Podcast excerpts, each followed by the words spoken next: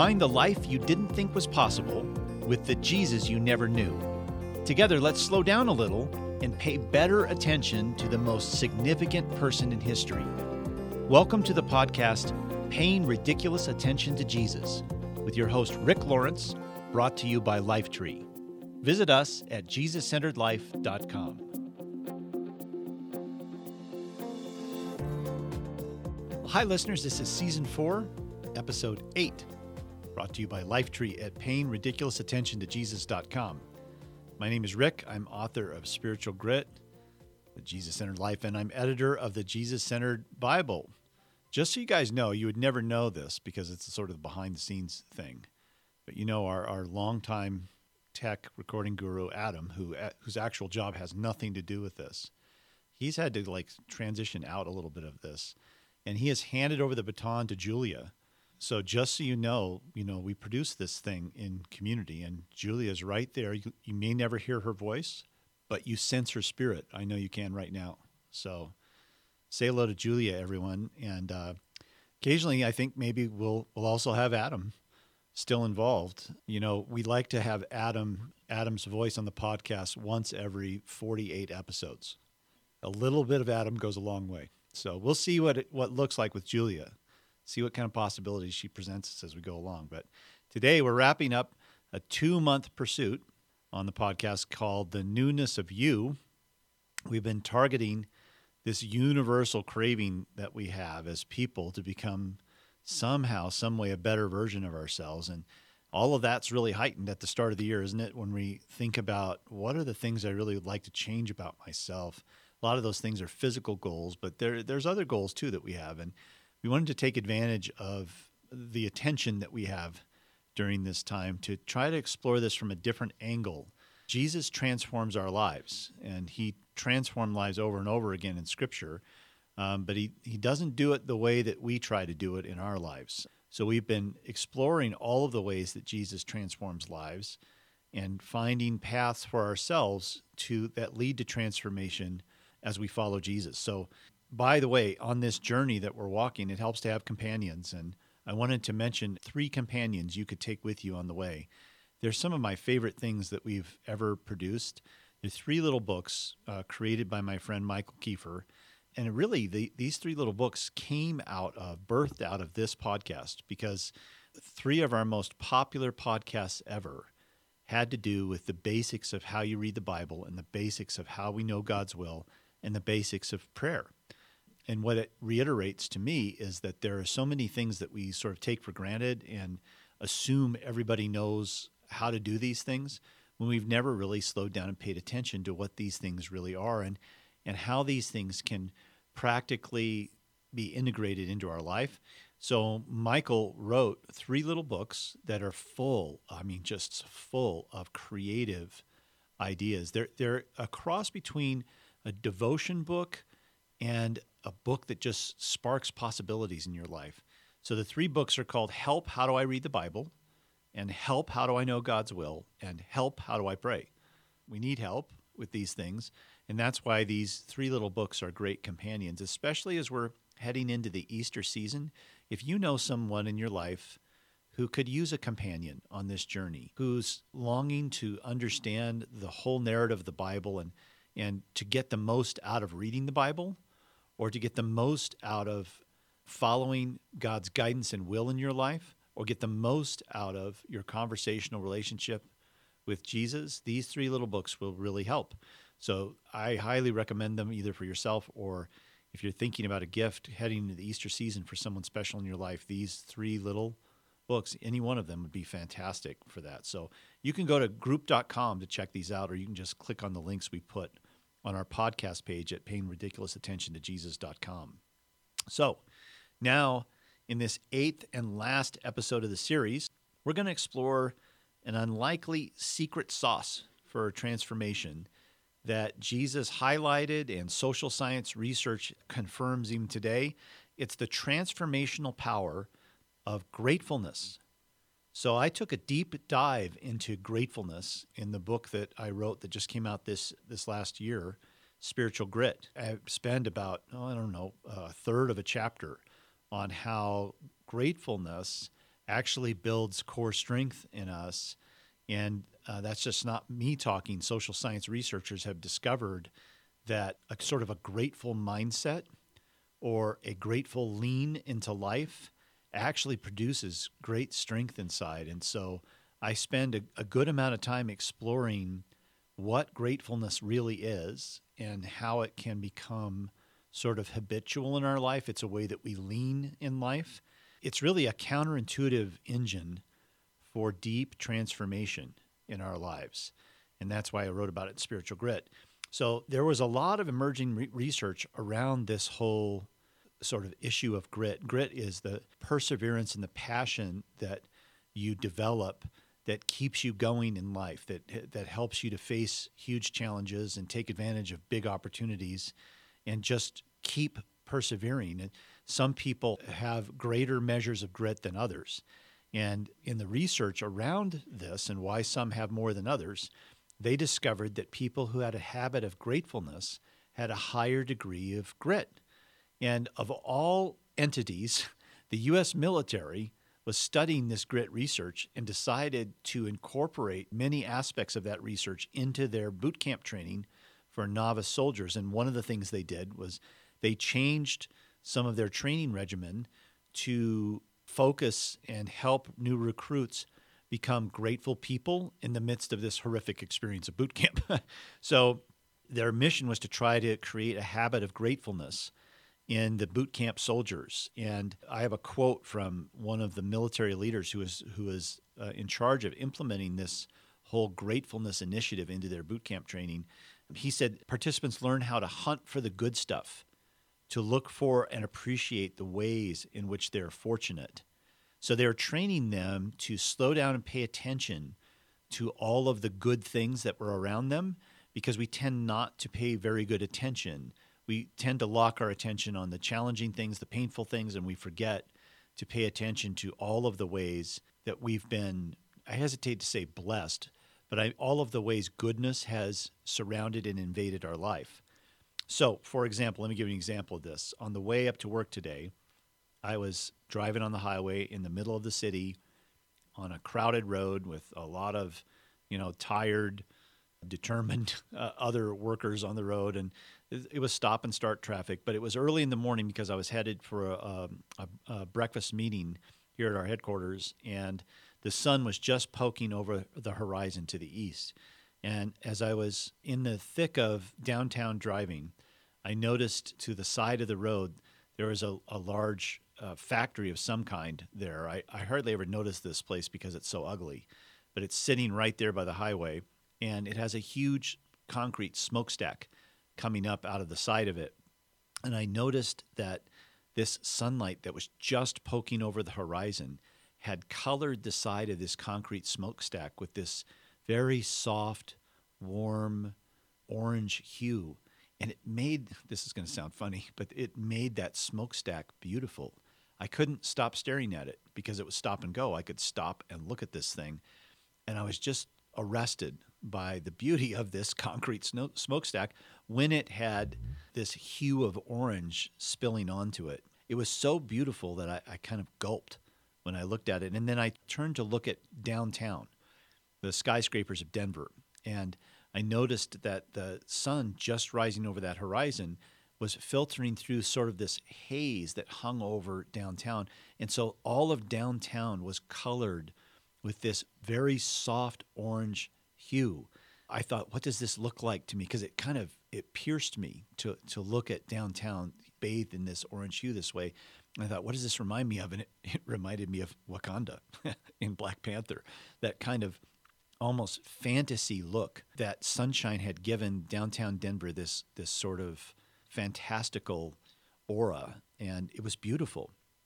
A little bit later I was when I got outside of Denver and I'm driving there's a kind of a big kind of sort of barren area between Denver and Loveland uh, where our headquarters is and it's a lot of farmland and, and just plains and I'm driving along and there was a little housing development to the side of me and it they had built a, a large berm to separate the housing development from the highway. And they had planted all these trees along the berm. And because it was a very cold morning and because we had this kind of low foggish haze hanging over northern Colorado, um, it had turned to frost on all these trees. And I just looked at this line of trees, like a half a mile of trees, and they were all just frosted with this kind of distinctiveness. And they stood out against the background of the evergreens that they were planted in front of. And again, it, there's something about that scene that just pierced me. And I just felt grateful. And if I hadn't been awake and alert to my surroundings and paying attention to the beauty around me, and instead had just been looking through my front windshield all the time and thinking about the challenges that I would have at work today or thinking about the other drivers on the road and didn't allow myself to be curious and then to stop and taste and see the goodness around me, I wouldn't have experienced these things and I wouldn't have responded with gratefulness, which is what I did. I just breathed a prayer of thanks to Jesus as I saw these things. I felt grateful for the intrusion of beauty into my everyday life. But those things I could have easily overlooked if I hadn't been paying attention. So, a grateful mindset, the first thing it does is it pays attention. It takes sort of an inventory of the, our relationships, our advantages, our blessings, the provisions that in our life that we're already enjoying, but have taken for granted or even overlooked. Uh, we don't even see them because something else is right in front of our face. We just miss them.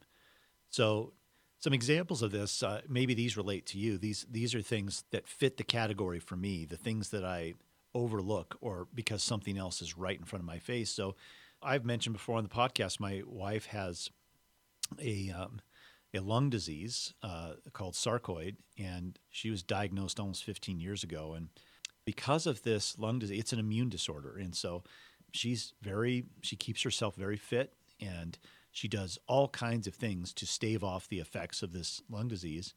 But she needs quite a lot of expensive health care on an ongoing basis because this is a chronic condition. And so uh, over the course of the last 15 years this has been a part of our life and we have lived sort of under the shadow of the financial challenges that come with a significant chronic health concern. Those of you who have something like this in your life know exactly what I'm talking about.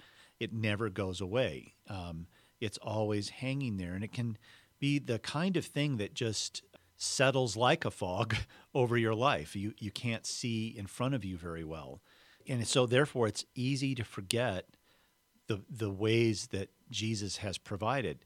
So this uh, treatment that my wife is getting has stopped the advance of this disease. And many, many times over the course of these 15 years, her specialist, who's brilliant, who is the one who tried this experimental procedure with her and it worked, he has many times over, out of the just the goodness of his heart, written off doctor bills for us and done things for free for us and has cared for us even financially uh, through this, even to the extent that uh, we had to take our youngest daughter, who's Uh, he is not on insurance for my youngest daughter. We took her to him anyway. We're prepared to pay for her care out of our pocket because she needed his expertise. And they wrote off her bill. It was like an $800 bill, and they just wrote it off. Well, it would be easy for us to not stop and pause and be grateful for the ways in which God provides be- because we could say inside, but he hasn't provided for all of our need. He's only provided for part of our need.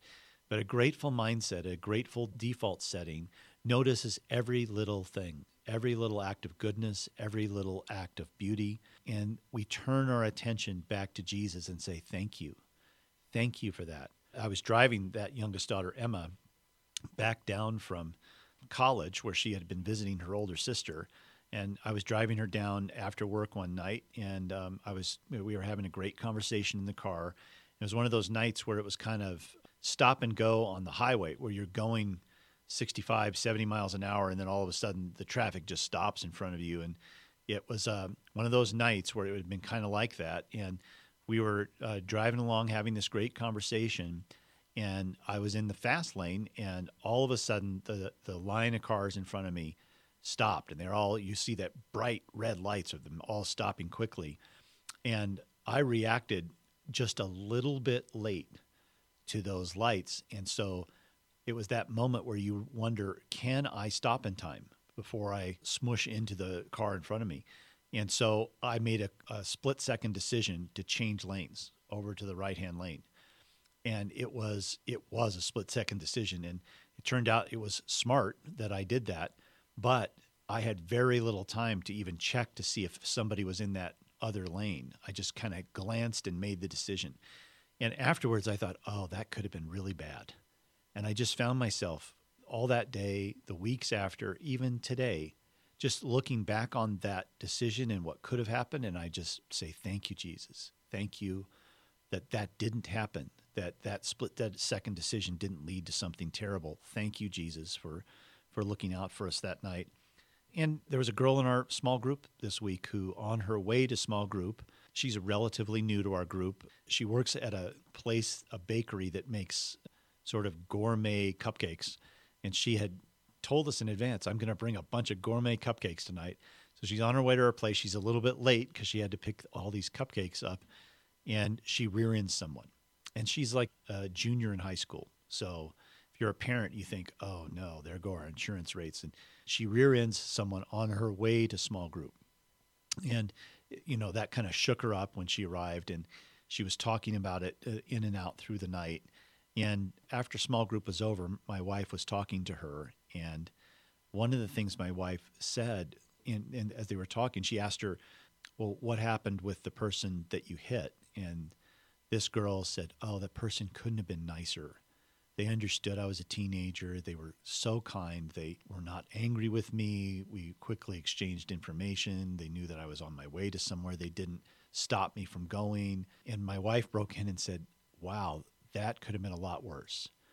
And the girl, it dawned on her right away yeah, that was a gift that this person didn't make it worse by behaving badly after I ran into him. So that's a moment where you stop and you're grateful for even in the midst of the darkness, something light happened. And then the last thing I was thinking about is my daughter Lucy was coming home from college this last weekend, and there had been a pretty significant snowstorm the night before, and she was driving down the highway. And, you know, after a snowstorm, there's slush and all kinds of stuff on the road, and it gets kicked up on your windshield. And you don't really, really realize how important those windshield wipers are until you're driving in kind of a muck like that. And she uh, called me and told me that she had had to stop by the side of the road because her windshield wipers stopped working and she could not get them to start working again and she couldn't see because of all this stuff on her windshield. And so I jumped in the car and drove up to meet her and she found a mechanic up there and to, to take a look at what what had gone with her windshield wipers and it was a pain you know. She it was going to make her late for uh, she was coming home to help celebrate my youngest daughter's birthday and it's going to make us late because we both had to deal with this and you know, she was like first thinking, oh, I can't believe this is happening.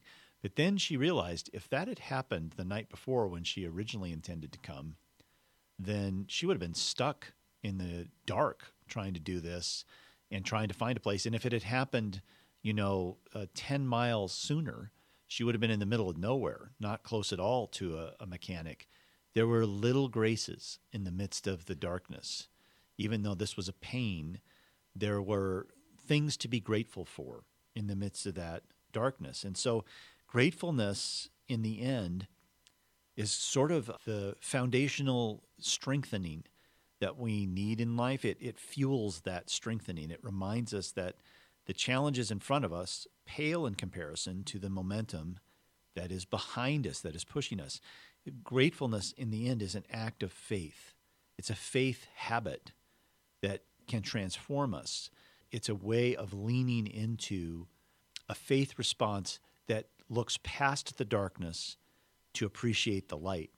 By the way, it's not a soft sort of teddy bear aspect of our life with Jesus. It's actually more like a sword in our hand. We are people of the light. That's how Jesus calls us. We're people of light and we're surrounded and immersed in darkness. And we raise a sword in the midst of darkness when we adopt a grateful mindset. I want you to listen to an example of what this what this is like. I'm going to play you now my favorite song from my favorite Christian album of all time. It's by Andrew Peterson, and the album is called Love and Thunder. And my favorite song off of that album is a work of art. It's a beautiful, searing, penetrating song called After the Last Tear Falls. So I'm going to play it now, and I want you to think about this what it feels like to be grateful in the midst of darkness, because that's what this song is about. So let's just bathe in this song for uh, it's about a five minute song. So this will be a sort of a devotional moment for you. If you're in a place where you can close your eyes, close your eyes and listen to this. If you're driving, don't close your eyes. just but just savor the lyrics and the music and how they work together to create a sword of light in the midst of darkness. So let's listen to Andrew Peterson after the last tear falls.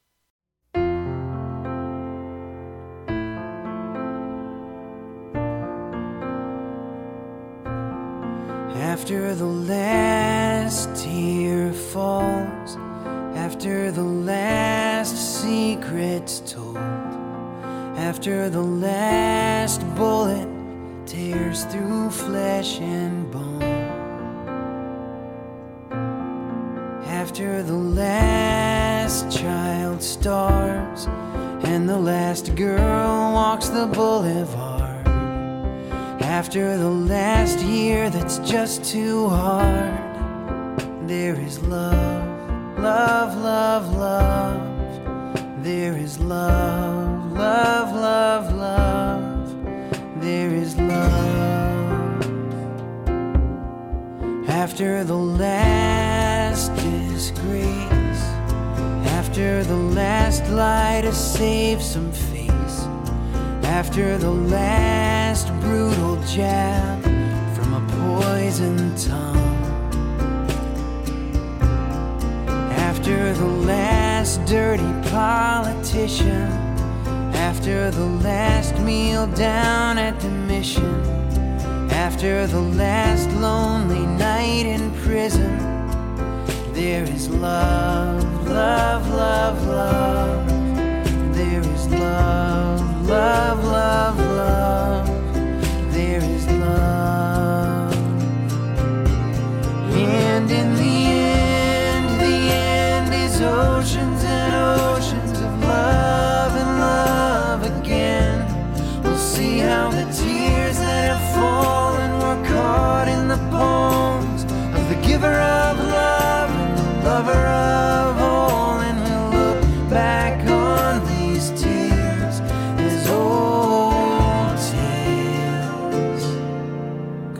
after the last plan fails, after the last siren wails, after the last young husband sails off to join the war. After the last, this marriage is over. After the last young girl's innocence is stolen. After the last years of silence that won't let a heart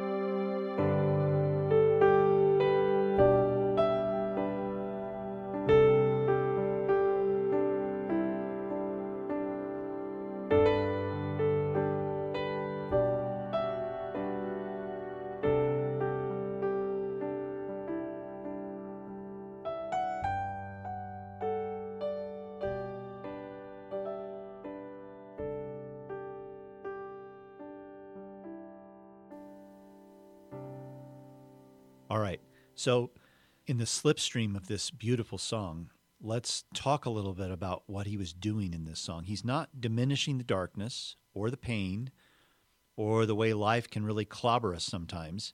He's sort of planting his flag in the ground and proclaiming, sort of like a, I guess, like a, a rebel behind enemy lines, that gratefulness for the great love we've been given turns ugly into beauty. He's planting his flag in the ground with a, his chin jutted out and his eyes up and his heart full of passion. And he's saying, I believe in the one who turns ugly into beauty. I believe in the one who turns ugly into beauty. Gratefulness, in the end, redirects our gaze from the darkness in front of us to the overwhelming, impossible, tender, sort of savage beauty of Jesus. That's why this song penetrates me so much is he's not shying away from the darkness, but he is certainly redirecting his gaze through a grateful spirit onto the beauty of Jesus. And this is what propels our perseverance in the midst of the darkness that turning of the gaze to the beauty of Jesus and allowing ourselves to feel grateful, so grateful for his beauty, is what propels us through the pain and the difficulty and the challenge that we face in life. All right, let's take a deeper dive into an encounter Jesus had with 10 desperate men. And we find this encounter in Luke 17. It's actually Luke 17, 11 through 19. So if you're not driving and you want to flip open your Jesus centered Bible to Luke 17, 11 through 19, we're going to take a closer look at Jesus' encounter with 10 lepers. And just so you know, this encounter takes place between, well, while Jesus is on the road from Galilee to Jerusalem. And uh, in order to go the most direct route from Galilee to Jerusalem, you, you have to cross through Samaria. And a lot of Jews didn't do that um, because they hated the Samaritans. they, they didn't want anything to do with them, they didn't even want to cross over their territory. So this is a little bit of a, a dicey journey. Uh, it is the most direct route, it's the quickest way to get to Jerusalem. But as Jesus is crossing over from Galilee into Samaria, he enters a border village uh, that's in the wilderness, and that's where he encounters these 10 lepers. And so, uh, what's interesting is that the Jews and the Samaritans avoided each other out of just habit. They just didn't want anything to do with each other. That's important context for understanding this encounter that Jesus has with these 10 lepers because normally speaking, the two groups would have nothing to do with each other. It was really, uh, there, there was a lot of hatred and tension built into the culture around this. So let's read about this encounter in Luke chapter 17, starting with verse 11. As Jesus continued on toward Jerusalem, he reached the border between Galilee and Samaria. As he entered a village there, ten men with leprosy stood at a distance, crying out, Jesus, Master, have mercy on us. Well, Jesus looked at them and said, Go show yourselves to the priests. And as they went, they were cleansed of their leprosy. Now, I got to stop here for a second. What Jesus is asking them to do is what you do after you've been healed of leprosy. You're supposed to go show yourself to the priest, and the priest will confirm that you've been healed of leprosy and you can rejoin the community now. Because if you have leprosy, you're ostracized and kept apart from the rest of the community. In fact, if you were walking somewhere and you had leprosy and you saw other people, you had to cry out that you were a leper in advance so that they could give you a wide berth.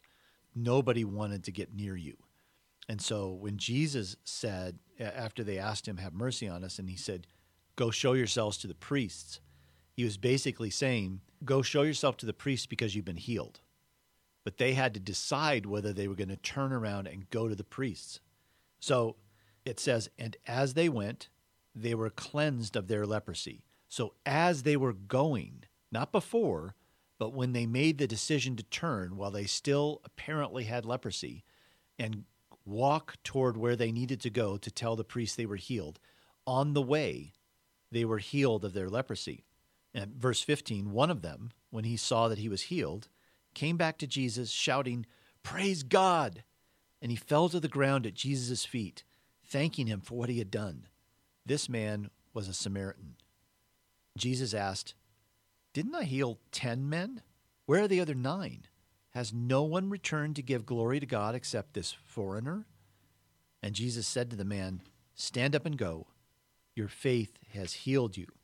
What an extraordinary encounter this is. And Jesus was all the time meeting people who were desperately in need of healing for something.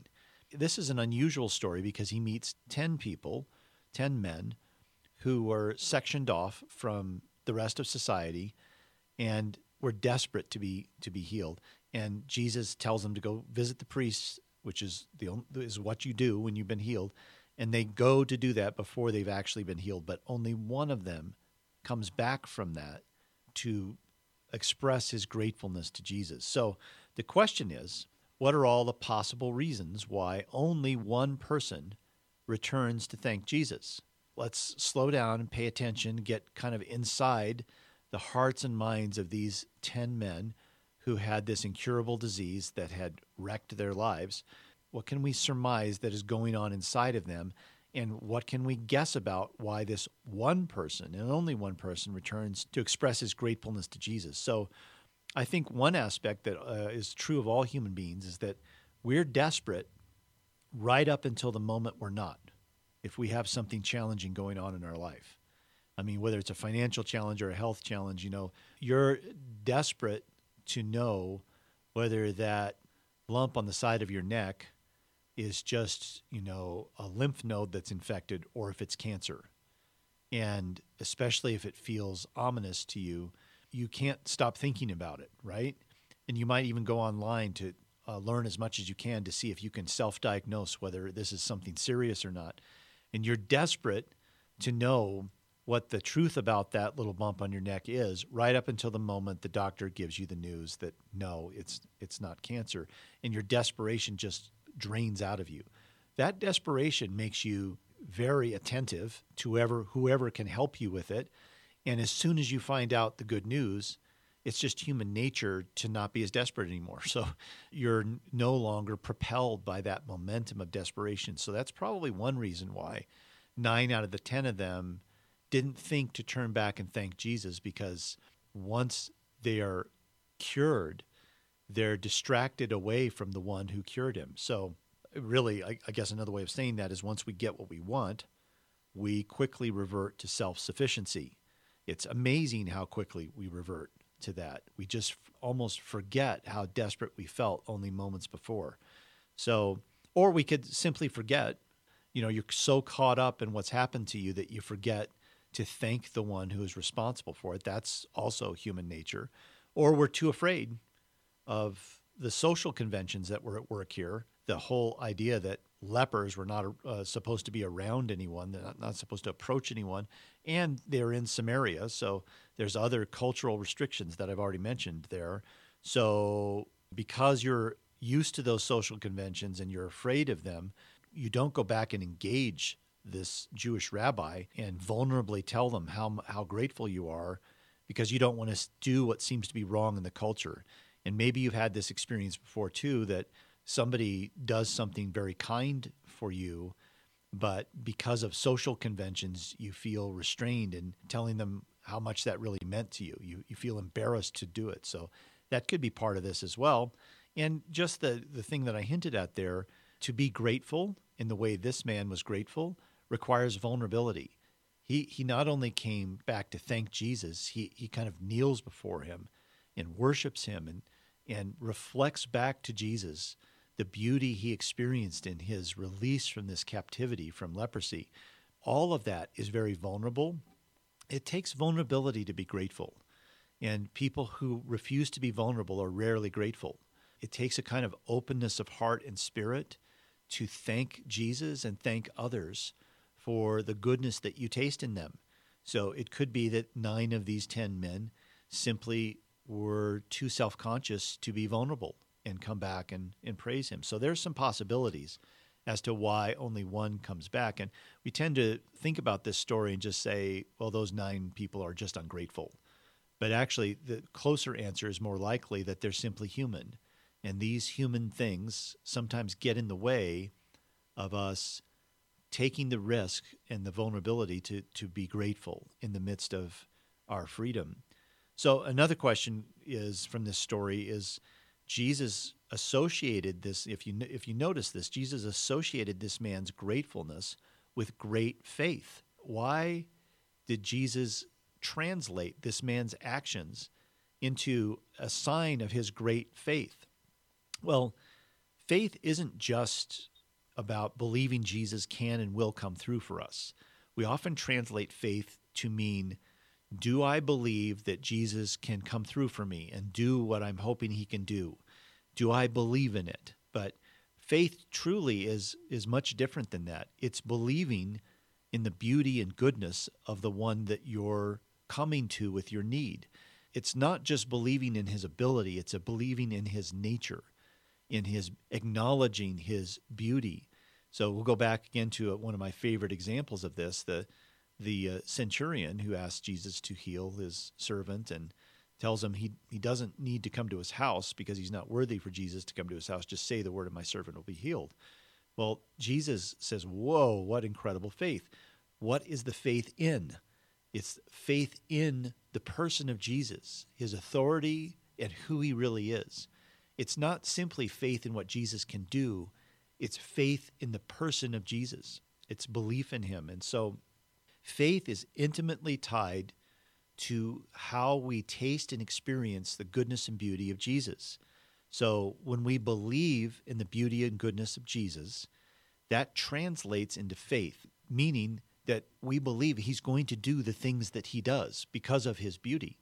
So this man treats Jesus as if he is a wonder. And of course, Jesus is a wonder.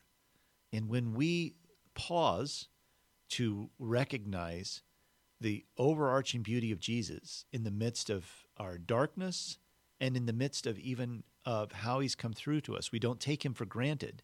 We stop to thank him for not just what he's doing in our life, but from where that doing emanates, from the heart that produced that in the first place.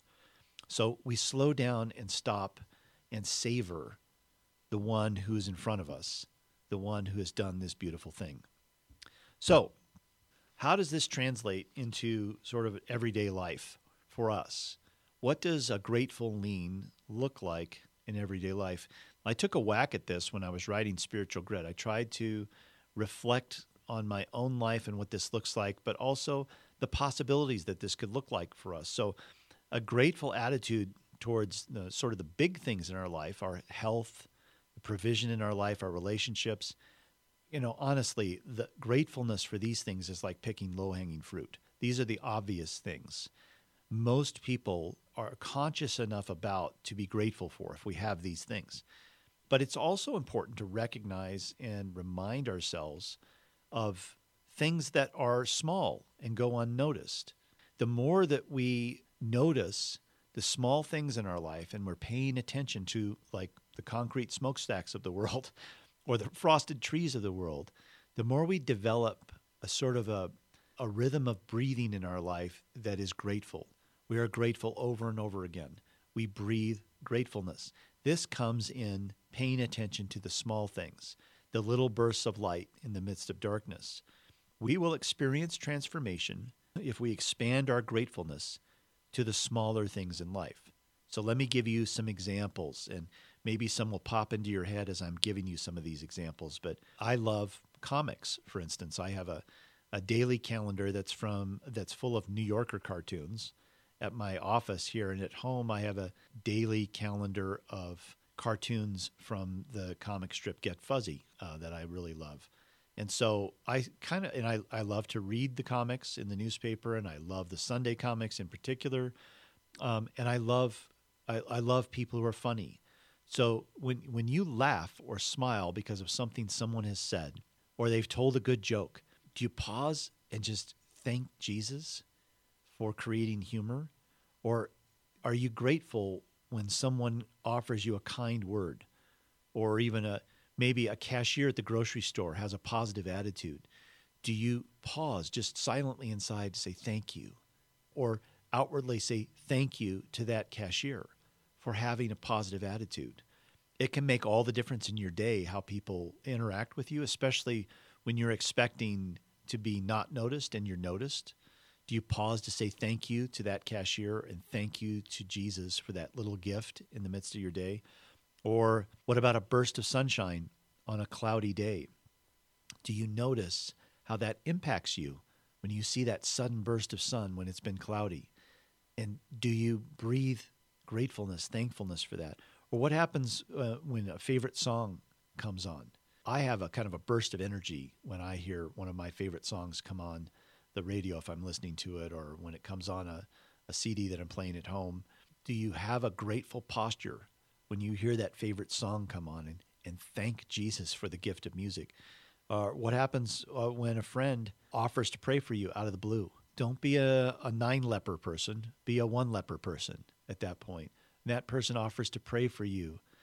Be vulnerable in your gratefulness thank the person for caring enough to stop and pray. It can be easy to forget something that actually matters quite a bit. Or what about the smell of trees and bushes and flowers on a on a summer evening? Do you ever stop when you're walking and just drink in the smell, whatever wherever it is you are? Or maybe if you're if you're in the city, you pass by a bakery and you drink in the smell of baking bread. And you just stop for a moment and drink it in and thank Jesus for the beauty of that smell, or the smell of the air after a good rainstorm, or the smell of fresh laundered sheets on your bed, or so many things, a whiff of cologne or perfume that sort of transports you for a moment or reminds you of your spouse. These are things, smells can all trigger light in the midst of our darkness, beauty in the midst of our ugly. So, do we stop and appreciate and express our gratefulness for these things? What about a friend at work who just stops by to see how you're doing? Are we grateful for the micro sacrifice that they took to come and express their care and love for you? What about that first taste of your favorite home cooked meal? Do you stop and honor uh, the person who made that meal with your gratefulness? Do you say more than this tastes good? Wow, you're an artist in the kitchen. This is so good. I often say to my wife, um, because she's an incredible cook, I often say to her, what you make in our home is better than I ever get in any restaurant. And it's just so much healthier and, and so much better. And you can just see her eyes light up when I say this. It's an act of grateful honoring to stop, pay attention, and speak out what you're experiencing like that. So, what happens when a light turns from red to green when you're running late? Do you, under your breath, say, Thank you, Jesus? Thank you, Jesus?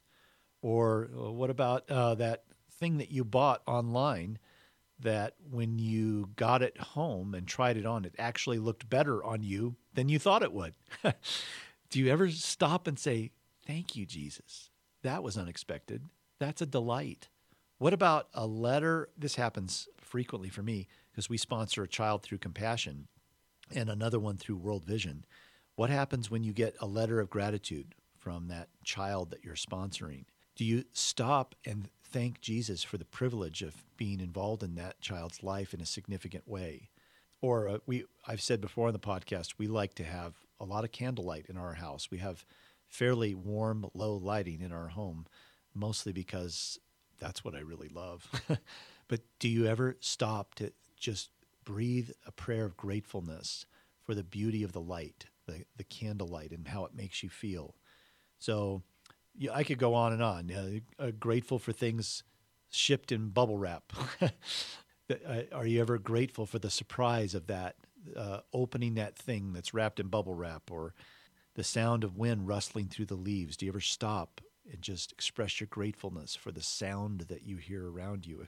These things could go on and on, and I've I've mentioned the sort of the way in which we can respond to these intrusions of light into our darkness. It's very simple. I do this all the time. I just say silently or under my breath or sometimes out loud, Thank you, Jesus. Thank you, Jesus. Thank you, Jesus. That's all I do. I just mark the moment by doing what the one leper did.